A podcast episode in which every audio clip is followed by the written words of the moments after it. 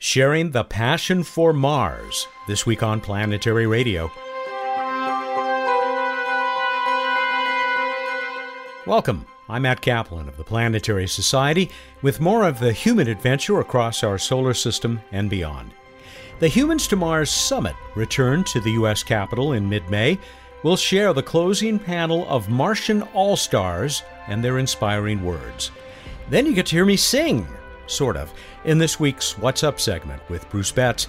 Astronomers always wish each other clear skies, but Planetary Society senior editor Emily Lakdawalla reminds us that there's a lot to be said for other fluffy objects in the sky, no matter where that sky is. Welcome back, Emily. You know, one of the prettiest sights we get to witness here on Earth, at least in, in my humble opinion, it's so interesting to learn that there is a direct parallel to this on Mars, and that in both cases, this phenomenon has a name that I've never heard before. Yes, we're talking about noctilucent clouds, and you can figure out what that means by looking at the word roots. So, noctis, night, and lucent, light.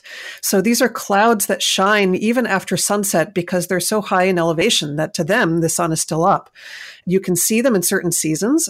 It's uh, especially helpful to have long sunsets. So at northern latitudes and far southern latitudes, you're more likely to see them. It also helps to have uh, very high altitude water, making these wispy cirrus clouds. They just light up like these ethereal, feathery constructions. They're just gorgeous. And Curiosity has been seeing and even filming them on Mars in the last couple of weeks. These are really stunning videos. I know we throw that word around a lot here, but then there's a lot of stunning stuff on and also above Mars. Tell us about these animations. Well, what we're looking at are photos taken with the NavCam camera on Curiosity. That's the widest angle camera that it can uh, routinely point at the sky. And so it gives you this view of the uh, landscape. The landscape is quite dark because it's after sunset. And then above it, you see these wispy clouds with uh, a bright area of the sky just off to the left edge where the sun has most recently set. The clouds move across the sky in several images, and you can actually see darkness catching up on them uh, from the right as you watch the animation. It's really lovely. Hats off again to uh, some of your uh, amateur image processing colleagues uh, who uh, got this stuff to us. Uh, one of them, he took these three images and it's absolutely smooth. It's uh, Great work here. That's the magic of tweening. There's lots of uh, software out there that'll do that for you. That'll take images that uh, were several images taken over time and kind of morph them into each other. It doesn't work well for everything, but for this application, it's perfect. And the the images just they tween so smoothly, and you get this sense of time passing and the clouds drifting along. And you close with a, a, topper, and that is the same thing, but in color, which was not easy to do. Well, no, because uh, the color was painted in. It had to be made up. This camera is not a color camera. It's not capable of taking color images. And the color camera on the rover doesn't have as wide a field of view. So you couldn't get a view like this from Mastcam.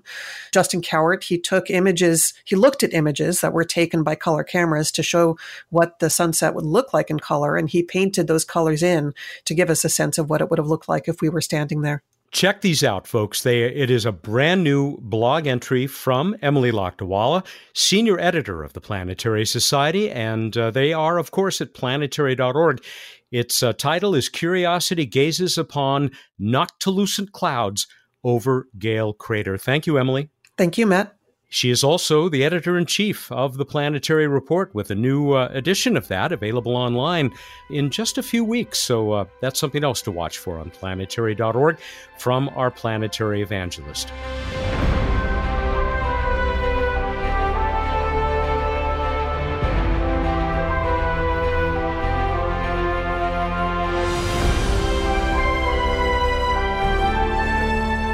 Each year, Explore Mars gathers space exploration leaders and pioneers in Washington, D.C. for the organization's Humans to Mars Summit.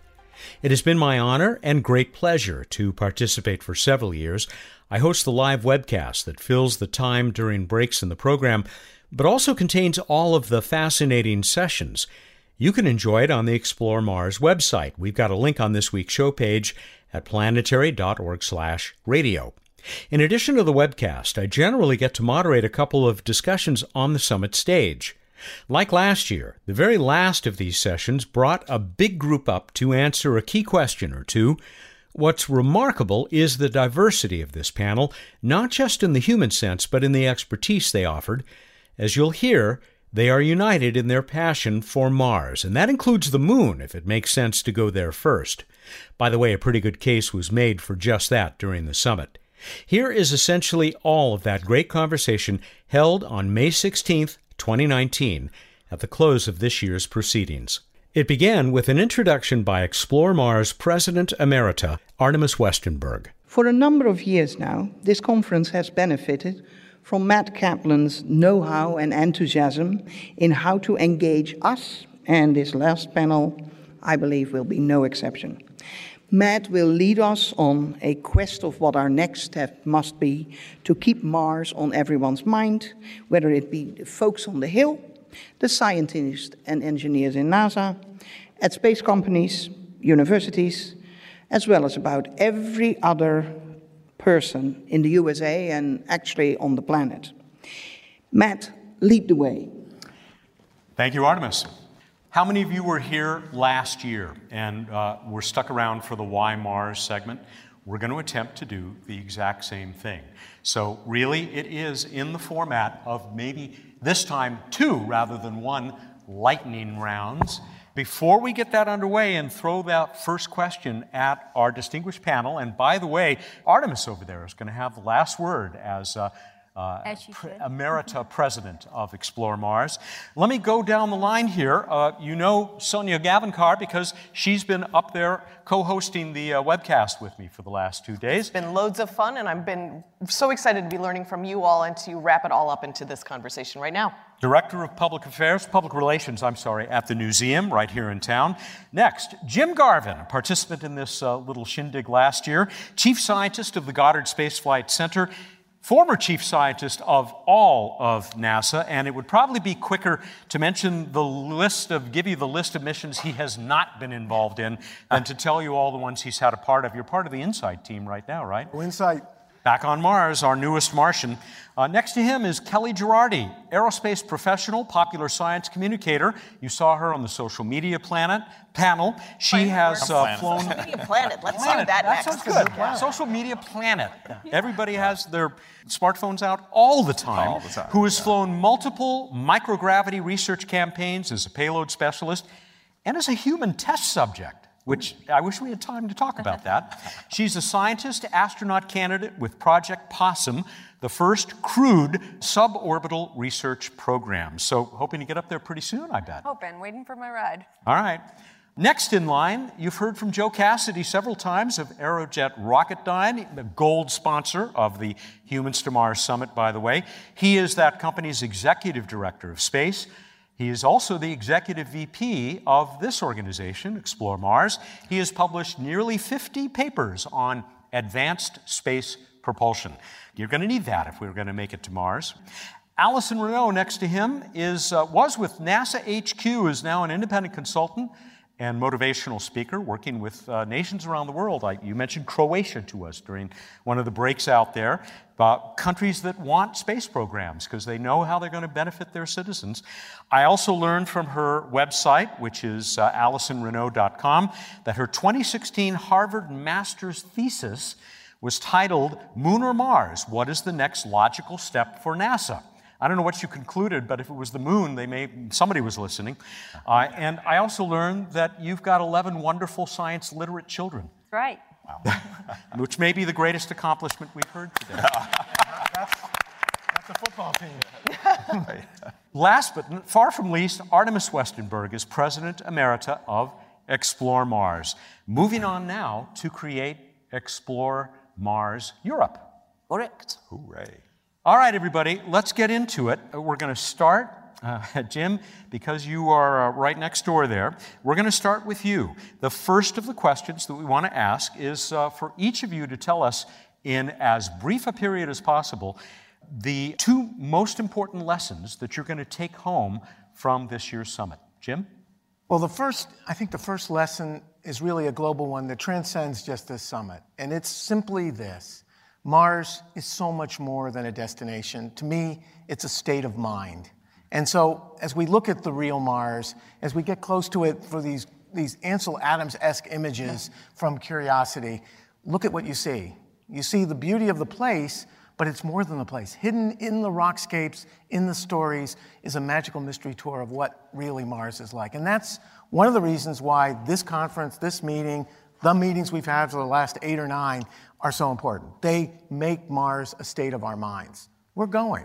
And the last, and my final one, is that the moon is not a, a digression from Mars. It's an essential element of our experience to make Mars that state of mind. As we go anywhere, we learn how to go somewhere, that somewhere being Mars. For me, I think the moon is really a very special element in the path to Mars. It's part of the Earth moon system, so we got to go somewhere before we go there. And I just remind you one thing 500 years ago, a bunch of ships sailed around this planet and made the first orbit, and they stopped somewhere before they went. And so I think the moon is a key element in our path to Mars, and I can't wait till these women get to go there. Bravo, Jim. All right, he set the standard. Kellie, it's your turn. Okay, I'm going to do one major takeaway. And for me, it's perception right now. I think what we're seeing while this conference is going out, if you look at the partisan politics that are affecting space right now, and if we have to be really clear about what we're up against.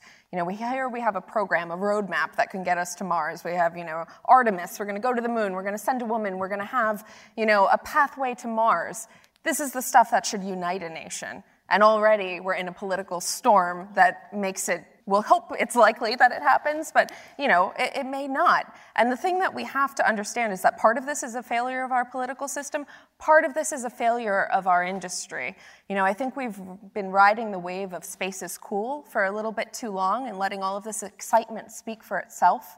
And if we're not equipping folks with the mental frameworks and the mental models to understand why it's not only exciting, but also essential, then we're creating fair weather fans where the subtext is, it's cool, but it's frivolous, or worse, it's the pet project of an old boys club. Right? We, we, need to, uh, we need to make sure that we're not only lobbying Congress, but we're lobbying the public. And then my final thought is I think we need to do a better job of equipping our politicians with good, satisfying answers to their constituents who are going to be asking, why are you prioritizing this when funding for my programs are being cut, when Flint still doesn't have clean water? You know, when 20% of the children in the United States have food insecurity, we know that space is an investment in our future. We need to do better about communicating that to everyone. Brava. All right, you've set a good tone. Joe, you're up. All right, my lesson learned is the word and. Heard it a couple of times already. It's not the moon or Mars. It's not commercial or NASA. We're going to all be part of this. So the word is and. And for a lot of folks, I think they're surprised by this, but we've been looking at the moon as a part of this path to Mars for quite a while. And one of the things I've been most impressed with since the almost 10 years now that I've been involved with the folks at Explore Mars is how they bring communities together. We started off at a point where some of the Mars advocates were saying we need to deorbit the ISS, bring it down, and use all that money to go to Mars. The first conference we held was called ISS and Mars. We put those communities together, and today those two communities are working very effectively with each other to achieve that goal of going to Mars. And that's exactly what we're doing now with the lunar advocates and the Mars advocates. And I wasn't kidding the other day when I said we got together at AM6 and we like each other. We go drink beer together. So we're going to go to Mars. We're going to go there through the moon and we'll all do it. We'll all be part of it. International, commercial, academia, NASA, big companies like mine, small companies like some of yours. It's all inclusive. Remember that. Excellent. I got one more N robots and humans. And humans, absolutely. Okay. Absolutely, Matt. Very good. And microbes. they, they, go everywhere. They do. With the robots With and the, the humans. Yeah, I want to make sure. Wait a moment. Allyson. Well, it is true. I have 11 children. Uh, I'm trying to do my best to put people in the workforce, space workforce. Uh, my oldest is a uh, nuclear engineer. My fifth actually is the HR director for Elon Musk. My seventh is pre med, pediatric space medicine. And number 11 just won the engineering award at her school. So I think it's important that we you know, invest in our own families as well. Um, And I've really enjoyed the conference a lot, and I've taken a lot of notes. One thing that I was thinking is Dr. John Logsdon always brings up will we ever have another Kennedy moment? And I don't know if we'll have a Kennedy moment. There's a Greek word that I love that's called a kairos moment. And a kairos moment is, Webster says, is a time when conditions are right for the accomplishment of a crucial action. And this is what I see listening to all of our panels and all of our speakers is we have kind of a hyper convergence suddenly in time where we have political will. I wrote down here we have a great technological foundation, a lot of research. We have billionaires. We have entrepreneurs who are very committed. We have international partnerships. I worked in international uh, at headquarters, and I saw the expansion of partnerships from the UAE to a lot of smaller nations, emerging space nations, coming on board, bringing their expertise. I see, as he was saying, uh, large corporations as well as the smaller ones that we need in the supply chain. And mostly what I see as I travel the world and, and speak around the world is I see NASA t shirts everywhere. yeah. and, and even in Africa, I see children dressing up like astronauts, hoping one day that their, their continent will produce the first, first uh, African astronaut. We see movies, we see Netflix, we see television shows and documentaries. So the public is very ripe as well. So uh, all this coming together in one big picture, I think as a space force together, we have a choice to make. We can either do strike three or we can hit it out of the ballpark. As my boss, the science guy, says, the best brand the United States has is NASA, which means the best brand is space, really. Artemis, you get to wrap up this one. Well, um, for me, what I take from this conference, seventh, and having had conferences since 2011, I think uh, what I learned is that what I feared that Mars would be an all American party is not going to come to pass. It is indeed going to be an international party, and it might be Europe, and it might be many more, um, and that's fine because humanity should go back to the moon and onto Mars, and not just you know a group on this this continent. So that's what I take from here, and it is hardening, really, really helping me also to transition to my next job. So thank you. Okay. my takeaway the progress that is being made on all the various fronts, all of which are huge challenges and must be met if we're going to first put humans back on the moon very soon and then reach Mars. There was so much evidence across the conference today that this is happening, folks. I mean, from what we're going to eat to what we're going to live in and how we're going to get there. It's, it's, it really is happening. It's, uh, and it's very encouraging. That's just the first of our two lightning rounds during the closing Humans to Mars panel discussion. There's much more ahead. Stay with us. 40 years ago, my professor, Carl Sagan, shared his dream of exploring the cosmos with solar sails. The Planetary Society's LightSail 2 will soon become the first small spacecraft to be propelled only by the light of the sun. I'm Bill Nye, and I'll be there as a rocket carries our craft into orbit. Tens of thousands of members have made this day possible. Already part of our LightSail team? Thank you. It's never too late to join us. Learn how at planetary.org/join. All right, our second question is how do we take the momentum that we have all felt that brought all of us here today because we feel it? How do we take that out into the world from the summit and communicate it to others? Can I start? Of course, please. I, so I hear a lot of we should, we should, we should remember, and I feel like we're shooting on ourselves a little bit. we are there. We have been talking about this for decades. We have achieved a lot. We're looking back now 50 years and being re inspired, but a lot of this progress has happened. We're on the cusp of making the big leap. So instead of saying we should, I think we should change the conversation to we will and when we do. I think that's where we are now. Here, here. I'm glad you jumped in. That's, that's perfect. Uh, Jim. So I think the momentum is everywhere, every second. Come on, we have a rover driving in day 2400 and something. We've done 60,000 orbits of a planet called Mars. It's a state of mind that seriously is like we do for Earth. So it's not a question of momentum. It's a question of applying the momentum in a positive way, like a lot of the colleagues here said, to actually making it happen. And I would just say one thing. We need to keep that momentum going so we can do a robotic round trip and show everyone we're ready. And that robotic round trip will make all the women and men happy. I hope it makes all the commercial interests happy. And it'll make we scientists happy because we want Mars stuff here. It's going to tell us what we need to be ready for when we get to this world because Mars is not the moon. And so we better be ready for her. Yeah. Kellie. Yeah, and just as an addition to my last point, I think we really need to walk the walk of space for all. Because if we're communicating that, we better make sure that folks are seeing themselves represented in our industry. That means no more all male panels, ever, period. Don't speak on one. Don't, don't, don't have one. You know, this is great representation. It, it, you know, it is, but we can do better. you know, look, we have a long way to go, but it's critical because if we're going to convince the public that this is worthy and that we need to go, like like colleagues have said, the technology is there. We we can do this. Now we need to convince everyone else that it's worth it, and it's not just a small elite group of us who are going to benefit from that. That it really is an investment in the species and not just an all white male conversation. Joe. So I've got a challenge for all of you. It's on you.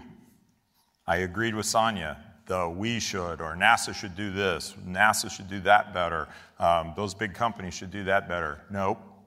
Look in the mirror, go home tonight. You are the space evangelists. You are the ones who tell the story. Every one of us, every day, get out there, tell that story, tell people about what you do, be proud of it, talk about the progress that's being made. Get online, get on Twitter. Every day, I get the weather from Mars on Twitter every day. I can tell you what the temperature was at Curiosity today. I can tell you what the wind speed was. Just get a couple of those facts and blow people away. My Lyft driver on the way over told me he wanted to be an astronaut when he was growing up, when I told him what I did. Don't be ashamed. Don't think that people will think you're weird. We can do this. And the more we do that, the more that story gets out there and the more support we're going to get. And people will believe that we're still doing a space program. That was the one thing when we stopped flying the shuttle. I had a lot of people come up to me and say, Oh, you work with NASA? I didn't think we had a space program anymore. Hmm. Don't let that happen. To paraphrase the guy who put us on course for the moon the first time, ask not what space can do for you, ask what you can do for space. well said. Allyson. One of the things on Kellie's panel that I really enjoyed was how important it is to share your story or share stories with those people that you interact with every single day. There's a lot of us, a lot of the public, uh, like I used to be, is all I cared about was Am I going to put food on the table tonight? Am I going to get my kids to soccer practice on time? Am I going to get them up and get them to school on time? And so you don't think space is important, and you have to, to break it down and explain to them. I coach um, Olympic hopefuls in the sport of gymnastics for the last 20 years. I have about 500 students. And one of the things I pass on to my kids, it's not about medals, it's not about just training and working hard, but what you're doing is physics. Gymnastics is physics you know, mass times velocity equals force. That's how the vault works. And they're fighting gravity. And we, we you know, like to, to help them relate. Everything they're doing relates to space, it relates to science, relates to physics. So uh, I would just encourage each and every one of you to, to tell your story, to share it with your friends, your family, because they really don't understand. We're, we're a small fringe community, and it's very, very important that we get the story out and keep the uh, public momentum extremely strong. Thank you. Artemis. If I look into this room, and I know there were more of you over the last three days, I have a simple assignment for you. For yes, I agree with Joe and I agree with all the others. We are the space ambassadors. But that's kind of scary because yes, yes, people will think you're geeky or weird or whatever. Make it simple. Summer is coming. Organize a street barbecue in your neighborhood. And I don't, I don't, I'm not propagating that you all need to eat meat could be only vegetables. What I'm saying is gather your neighbors and talk to them about this. Talk about what you do. I'm sure that all of you are just as enthusiastic about space as I am. So you probably can talk easily about whatever you know brings you into this passion of space. Use that. That's what I want you to do. Simple step, because it's like carrying forward. If each and every one of you can inspire one more, then we've grown the numbers. And I bet if you do a street barbecue or some sort gathering like that, you will probably inspire two. So, yes, do it. Make it simple for yourself. Do this step, and there will be more next year on this conference. But much more important, you will probably have made friends in the neighborhood that you will meet wherever you go, going shopping.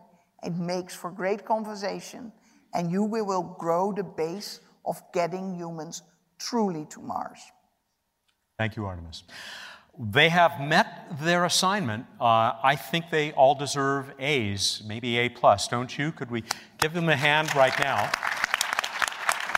And we'll now continue the conversation and we will save a few minutes for questions, or maybe you want to share what you're taking away from the conference and how we continue the, uh, continue the momentum.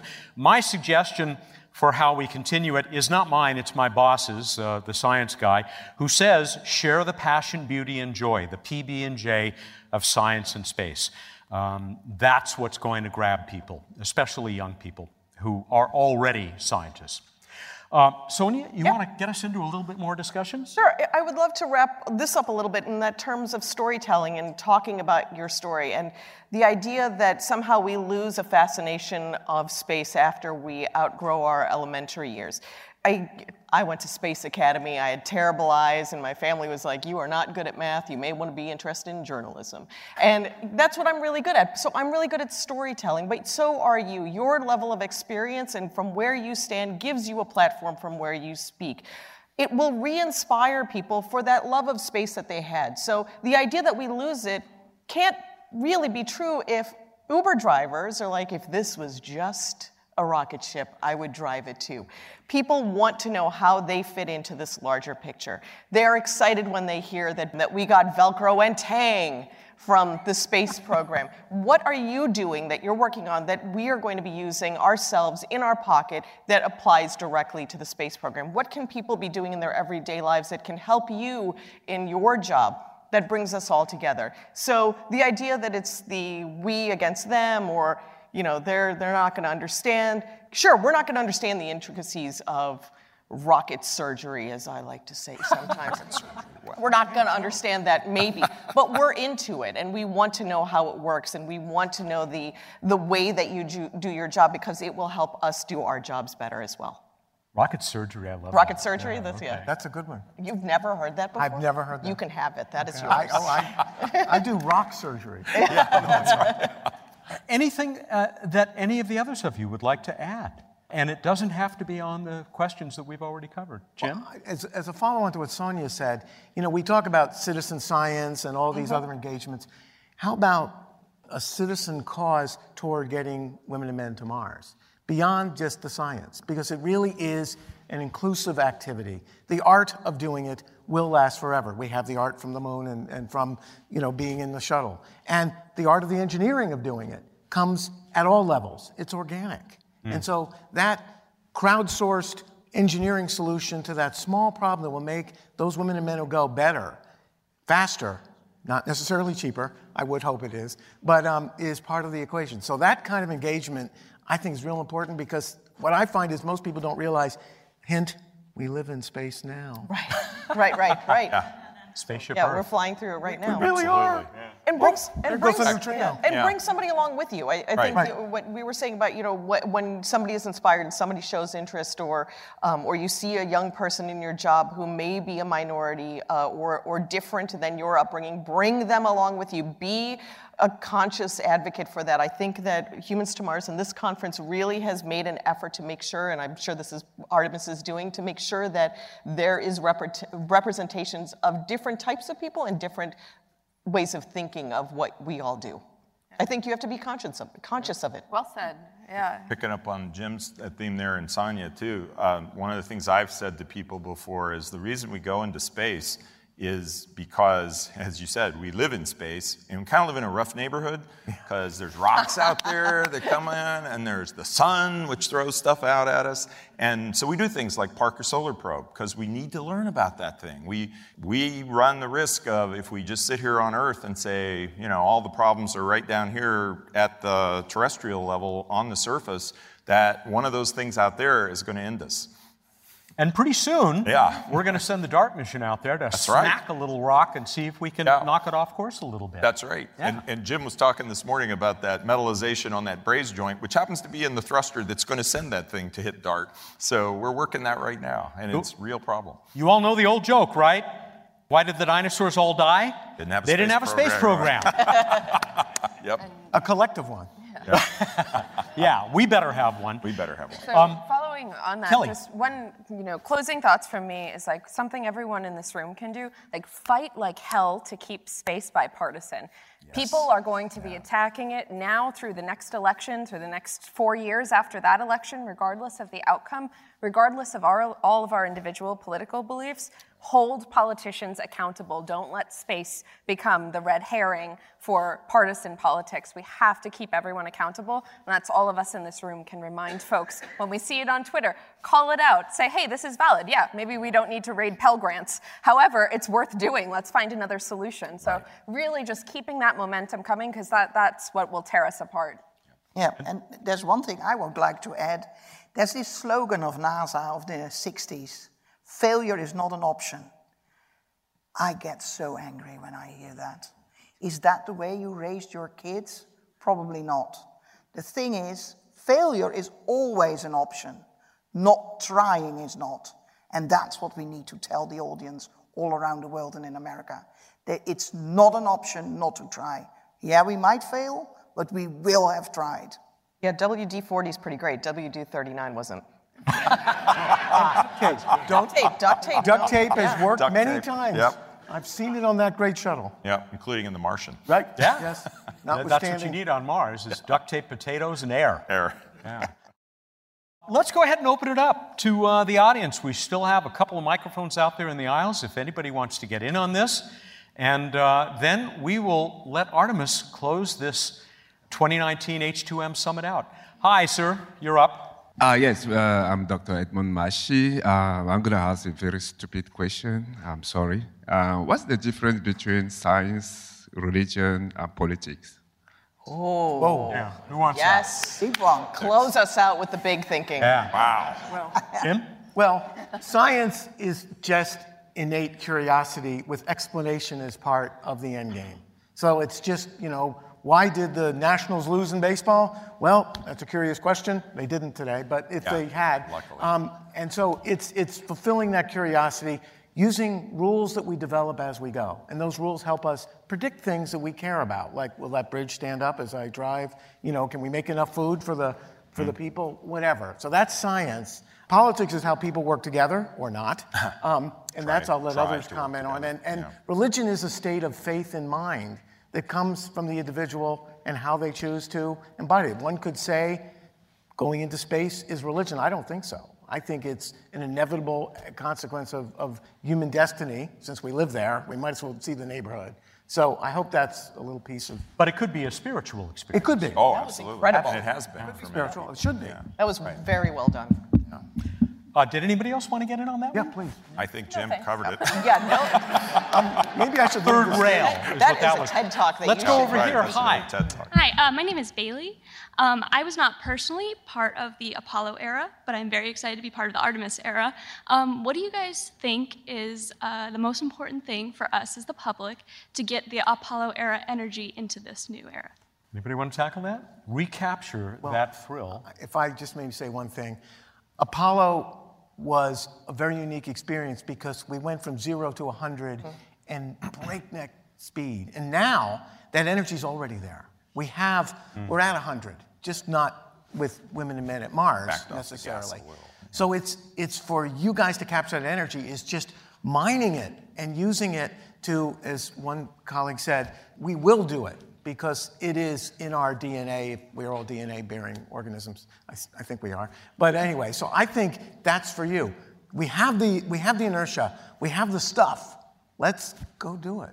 I also think if you look historically at, at news coverage, there were three major networks. There were three channels that were telling the story mm. of yeah. space. They were very excited about it, and they were given access to this incredible race that they could cover that had a beginning, a middle, and an end.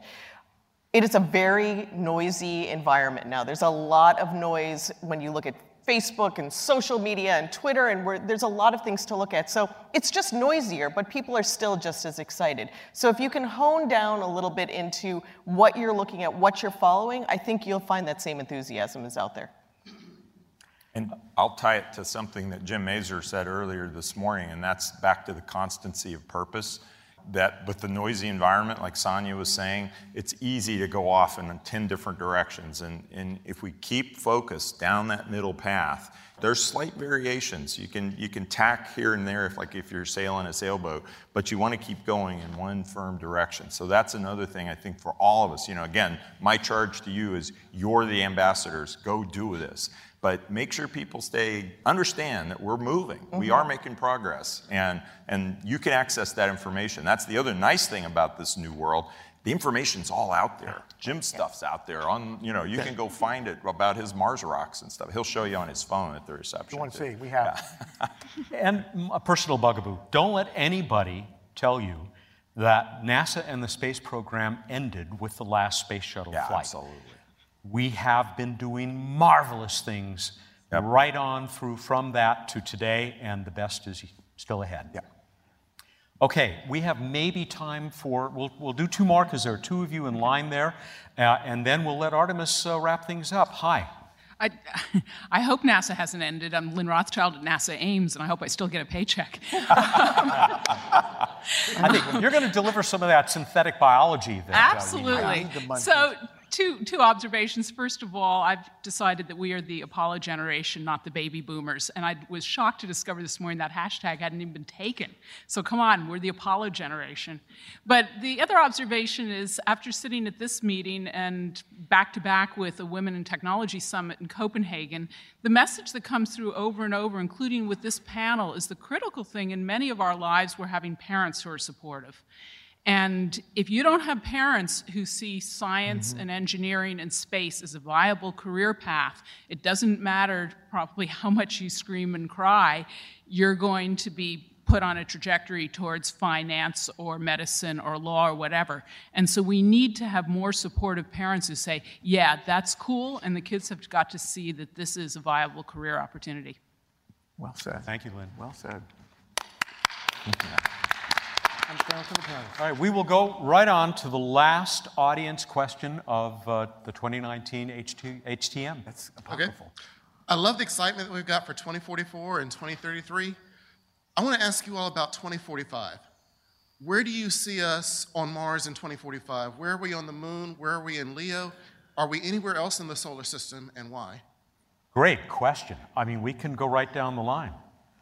I'm just going to turn my head. I mean, 2045, I, I have a six year old who absolutely wants to be an astronaut. Um, he had this great moment uh, over spring break where he was in the cockpit of the commuter jet flying us to spring break, and the pilot said, So you're going to grow up to be an astronaut? And he goes, no, I'm going to be, or are you, he said, are you going to grow up to be a pilot? And he said, no, I'm going to be an astronaut. And so he had made that leap. He's already there. So I think, you know, he's going to be you know, FaceTiming me from Mars, and I'm going to be standing at the airport, you know, waiting to board my commuter jet to, to one of the planets. Just be prepared for a long conversation with a lot of pauses if, if yeah, you're talking to him on Mars. But yeah, more power to him.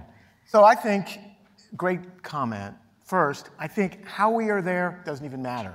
It's that we feel we're there. And if it's a virtual presence, where we're there every second, not just with the weather, but walking down the holodeck on Mars and feeling as if it's part of our lives, entertainment, edutainment, or science-tainment, whatever, I think that's a real possibility. Secondly, I think Mars will have delivered the goods. We will realize from Mars we're not alone. Hmm. And that that microbial universe, which is everywhere, is manifested there in some way that I can't predict. Next, the next few years are going to be unbelievable. We will open our eyes to the universe with James Webb that will inspire us to go far beyond Mars. We won't be talking a few light years. We will be seeing this universe through the lens of Mars, and that's going to make things great. So I hope there's tons of women and men on Mars and some dogs making music so we're all having fun because that's part of our culture, and, um, and that we all feel we're part of it when I think of the future similar to Sonia, I also think of my, my child. I have a little girl, her name is Delta V because, oh. you know, runs deep. Right. But I, you know, when she was three months old, I brought her to the Falcon Heavy launch, the first one, and just seeing and hearing the sound barrier break over her head, similar to, I think, what, what Bailey mentioned about being part of this next generation. Mm-hmm. You know, I look at the things that she's going to see in these coming decades. It's the democratization of access to space, it's the expansion of Earth's economic sphere. It, it's the promise and the hope of our entire globe being lifted into a more civilized way of life. And, and I want that for her, and that drives me in the industry. What a great start in life. Joe, 2045? Okay, Robert. Uh, so we've been, been at the moon for 20 years in 2045. So by now we're up and running, we're producing propellant, we're shipping it up to evolved uh, gateway like propellant depots that are in different NRHO orbits around the moon, and we're using that as our jumping off point to go out to Mars. And based on what Hoppy's laid out, I think we could have about six or seven missions by that point to get to Mars. So we've built our little Antarctic like research station out at Mars, and we're shipping crews out every two years, every synodic period. Somebody else is going out to Mars. That's where I think we're going to be. Love it. It's like a whole benchmark. It's There's no robotic colony. Uh, well, the robots can do their They'll thing too. I'm sorry, I'm a human guy. All right. I, I want to live in that. I want to live in that world. Allyson. 2045. I, I, I don't know if I'll be here then. So that's why I keep looking backwards to the next gen, or the generation below us. Uh, I want to thank. Uh, I'm part of the board, and we made a decision to bring the girls from Afghanistan, and you know, it, and Elon Musk came through for us to do that. And it's these people that are going to be making the difference. Those girls uh, really made this conference worthwhile, and I think they touched our hearts in, in, in, a very special way. All the challenges they faced to do what they've done, and we want to thank you all for being here. But uh, I was thinking to myself, how can I tie all my gymnasts back in Oklahoma City to these girls in Afghanistan? How can I, how can I inspire all of them? And I found out that these girls want to go to Six Flags. These F- girls from Afghanistan here at Six Flags of America. And so what I did was I got on the on the, the phone last night and I talked to kind of my Olympic head coach and I said, find our very best gymnasts between the ages of 10 and 15 and tell them these girls from Afghanistan who are trying to change the world through space and science, they can, they can either go train or they can find a way to get these girls there. And they chose to take action they left their practice, and 10 minutes later, these kids between the ages of 10 and 15, and there only were about 12 of them, raised $1,000. That quick. and it's the kids that are, that are going to inspire the kids. And we need to remember that um, we have to continue, as she said, to invest in our own kids and in those, those kids before us and put the time and the money and the effort to um, inspire them to, to go to Mars and beyond. What do you have for that date? Yeah. You didn't You'll answer. be there, okay. man. You'll all be right. around. All right. Uh, I don't just want boots on Mars. I want a shoe store on Mars. nice. and like Jim, maybe even beyond, I want to know that we are not alone in this universe because that just seems, as somebody said, like an awful lot of wasted space. I want to know that, the, that life is as much a part of what the universe is about as any other physical property. Artemis you get the last word on that question, and you get to take us out of this grand gathering. Well, 2045, we've been on Mars for 12 years. We've learned to do it the hard way. It will be hard, it will not be easy, but we've learned to persevere, and we will have learned to really trust each other and depend on each other. So in 2045, I believe we will have a better society here on Earth because we will learn from what we see there. Our vanguard that's on Mars will teach us that it is possible to live with each other, that it is possible to respect each other, that borders are actually something you put on a paper map on your desk, but then in reality, they're not really there because we're all human beings. That's what I believe. Nice. Well done. For our entire panel, Thank you for staying with us to the end. I hope you agree that it was worth it. Artemis? About this conference and about what we're going to do next. I've said in this conference and in the Why Mars panel of last year's conference, I'm in this to create a better, more equal, more humane society. Now that I'm setting up Explore Mars Europe, I realize that part of creating the more equal society is squarely sitting in my own hands. Janet Ivey, a woman as the new president, is not an happenstance. Henriette van Norel, as my compatriot, is not just luck. Maria Antonietta Perino, as president of Explore Mars Europe, is not coincidence. Men are, of course, part of the European organization, but young women will be just as numerous or more numerous, making up this new branch of our brand of putting humans on Mars. What next starts right here, now. Artemis and Artemis will lead humanity out of Earth's gravity well. Women will lead the way. We are, all of us, the Artemis generation. That's my word for you.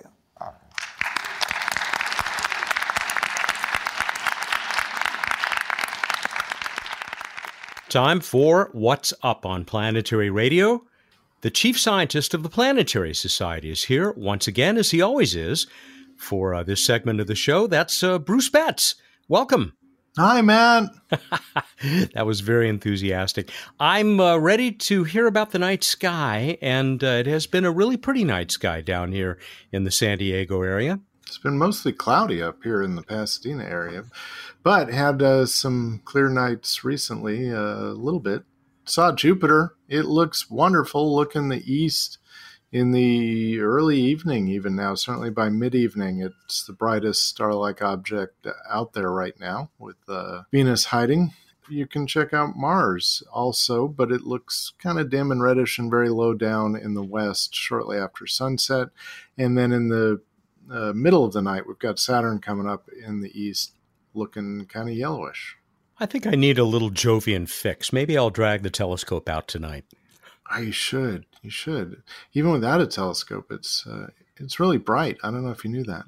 Yeah, maybe I'll maybe I'll get lazy and just use the binoculars. Find those moons. Yeah, it's a little little tidbit. If you can get some binoculars and hold them steady, but certainly a small telescope, you'll see the four Galilean moons, or as many are not hiding, uh, looking like little dots of light. All right, on to this week in space history. 100 years since the solar eclipse that was used to f- test the general theory of relativity, and unfortunately found it to be uh, correct. Did you say unfortunately? Oh, totally. you My don't like God, that. It's complicated. I, I I still try to pass it off as Einstein's practical joke on everyone, but I keep testing things. I keep finding it's right, but it's really you know complicated when you get into the equations. I, I don't I don't really enjoy it. Could you do something about that? I, I could try. Mostly, I'm glad I was a liberal arts major. I will say that uh, next week, our guest, Jay Pasachoff, the great astronomer uh, and uh, his, historian of astronomy, is going to uh, mention that fact as well, because he also was celebrating that 100th anniversary. I mean, you know, he is a famous eclipse chaser. And Yeah. of course, that uh, is uh, one of the ways to help uh, work these things out. That's what happened 100 years ago, right? Yep. All right, we move on to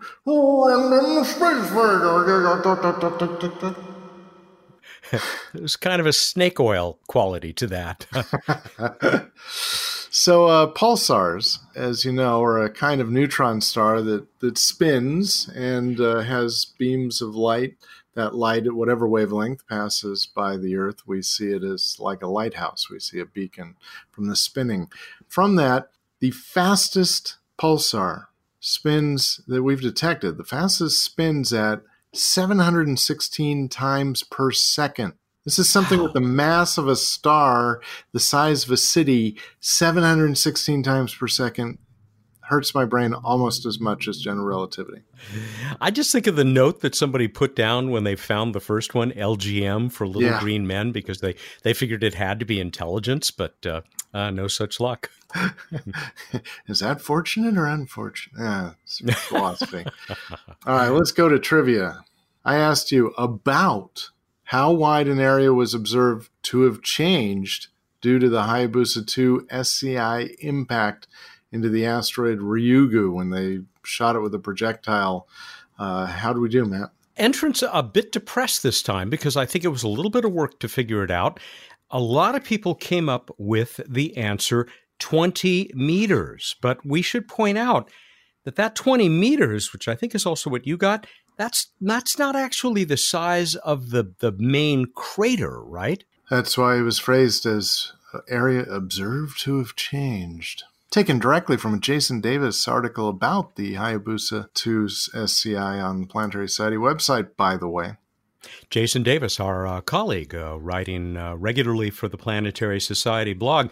So 20 meters or 66 feet approximately, and that is the answer that we got. Get this from Mel Powell. Mel, who, who gets he gets quoted all the time because he's always sending us uh, funny stuff for the show. But in the four years that I think he has been entering the contest, this is his first win there in Sherman Oaks, California. Congratulations, Mel. Cruelty of random.org. it's really true. Uh, Mel, you're going to get yourself a Planetary Society kick asteroid, rubber asteroid, and a 200 point itelescope.net astronomy account. Uh, more about those in a moment. Uh, Paul Hoover in my old hometown of Long Beach, California, he said, okay, so pi r squared, 20 meters, that'd be 314 square meters in area. Uh, remember, that's not all just the main crater. Laura Dodd, another person we hear from a lot. This is a, a California heavy program this week. Uh, she's in Eureka, way up north. I should have written a haiku for Hayabusa 2, but the smell of dinner has made me very aware of the crater in my own belly. Hunger trumps poetry. Fortunately, that wasn't the case for our poet laureate, Dave, in Shawnee, Kansas, Dave Fairchild. I have to sing this one. Are you ready? I look forward to it. Hayabusa went to space and visited Ryugu, shot a copper impactor and made a great big boo boo. Hayabusa, take a pic. DCAM3 is handy. Of the crater that you made, a 20 meter dandy. wow. Bravo to Dave and to you. That was. Uh, oh, thank you. That was spectacular. I'm so glad to to get uh, some credit from you for that with my wonderful rendition. Um, finally, this from Darren Ritchie in Renton, Washington, a 20 meter wide crater, apparently much larger than expected. Bruce Willis, are you taking notes? Always, I'm sure. I'm sure. I'm sure he's out there. He, he wouldn't miss an episode. Um, we're ready, I believe, for yet another question. What is the brightest pulsar as seen from Earth at radio wavelengths? Radio, Matt. Radio. Go to planetary.org slash radio contest. All right. And you have this time until June 5. That's Wednesday, June 5th at 8 a.m. Pacific time to get us this answer. Not only will someone out there chosen by random.org win a Planetary Society rubber asteroid, and an itelescope.net account. It's a, an account worth a couple hundred bucks American uh, from that nonprofit worldwide network of telescopes. I have this embarrassing wealth of books that we have received lately, most of which I will not, you know, have time to talk to the authors about. A lot of them are about the upcoming Apollo anniversary. Well, the Apollo 11 anniversary, as you have pointed out, we've had a bunch of ongoing Apollo anniversaries, right? Yes. Well, here is a book by James Donovan, which uh, Mike Collins, the command module pilot for Apollo 11, said this is the best book on Apollo that I have read. Shoot for the Moon uh, from James Donovan. We're going to throw that in for uh, the winner of uh, this week's uh, contest, this brand new one that Bruce has just laid on you. Shoot for the Moon, the space race, and the extraordinary voyage of Apollo 11. All right, everybody, go out there, look up in the night sky, and think about Matt singing your favorite poem. Thank you, and good night. yeah. Oh, I'm going to be inundated now, I'm sure, by uh, singable poetry. Uh, Paul Simon, you'll, you'll go to the top of the list if you send one. Uh, that's Bruce Betts. He's the chief scientist of the Planetary Society who joins us every week here for What's Up. Planetary Radio is produced by the Planetary Society in Pasadena, California, and is made possible by our members who'd like to be some of those humans who go to Mars. Mary Liz Bender is our associate producer. Josh Doyle composed our theme, which was arranged and performed by Peter Schlosser. I'm Mat Kaplan ad astra.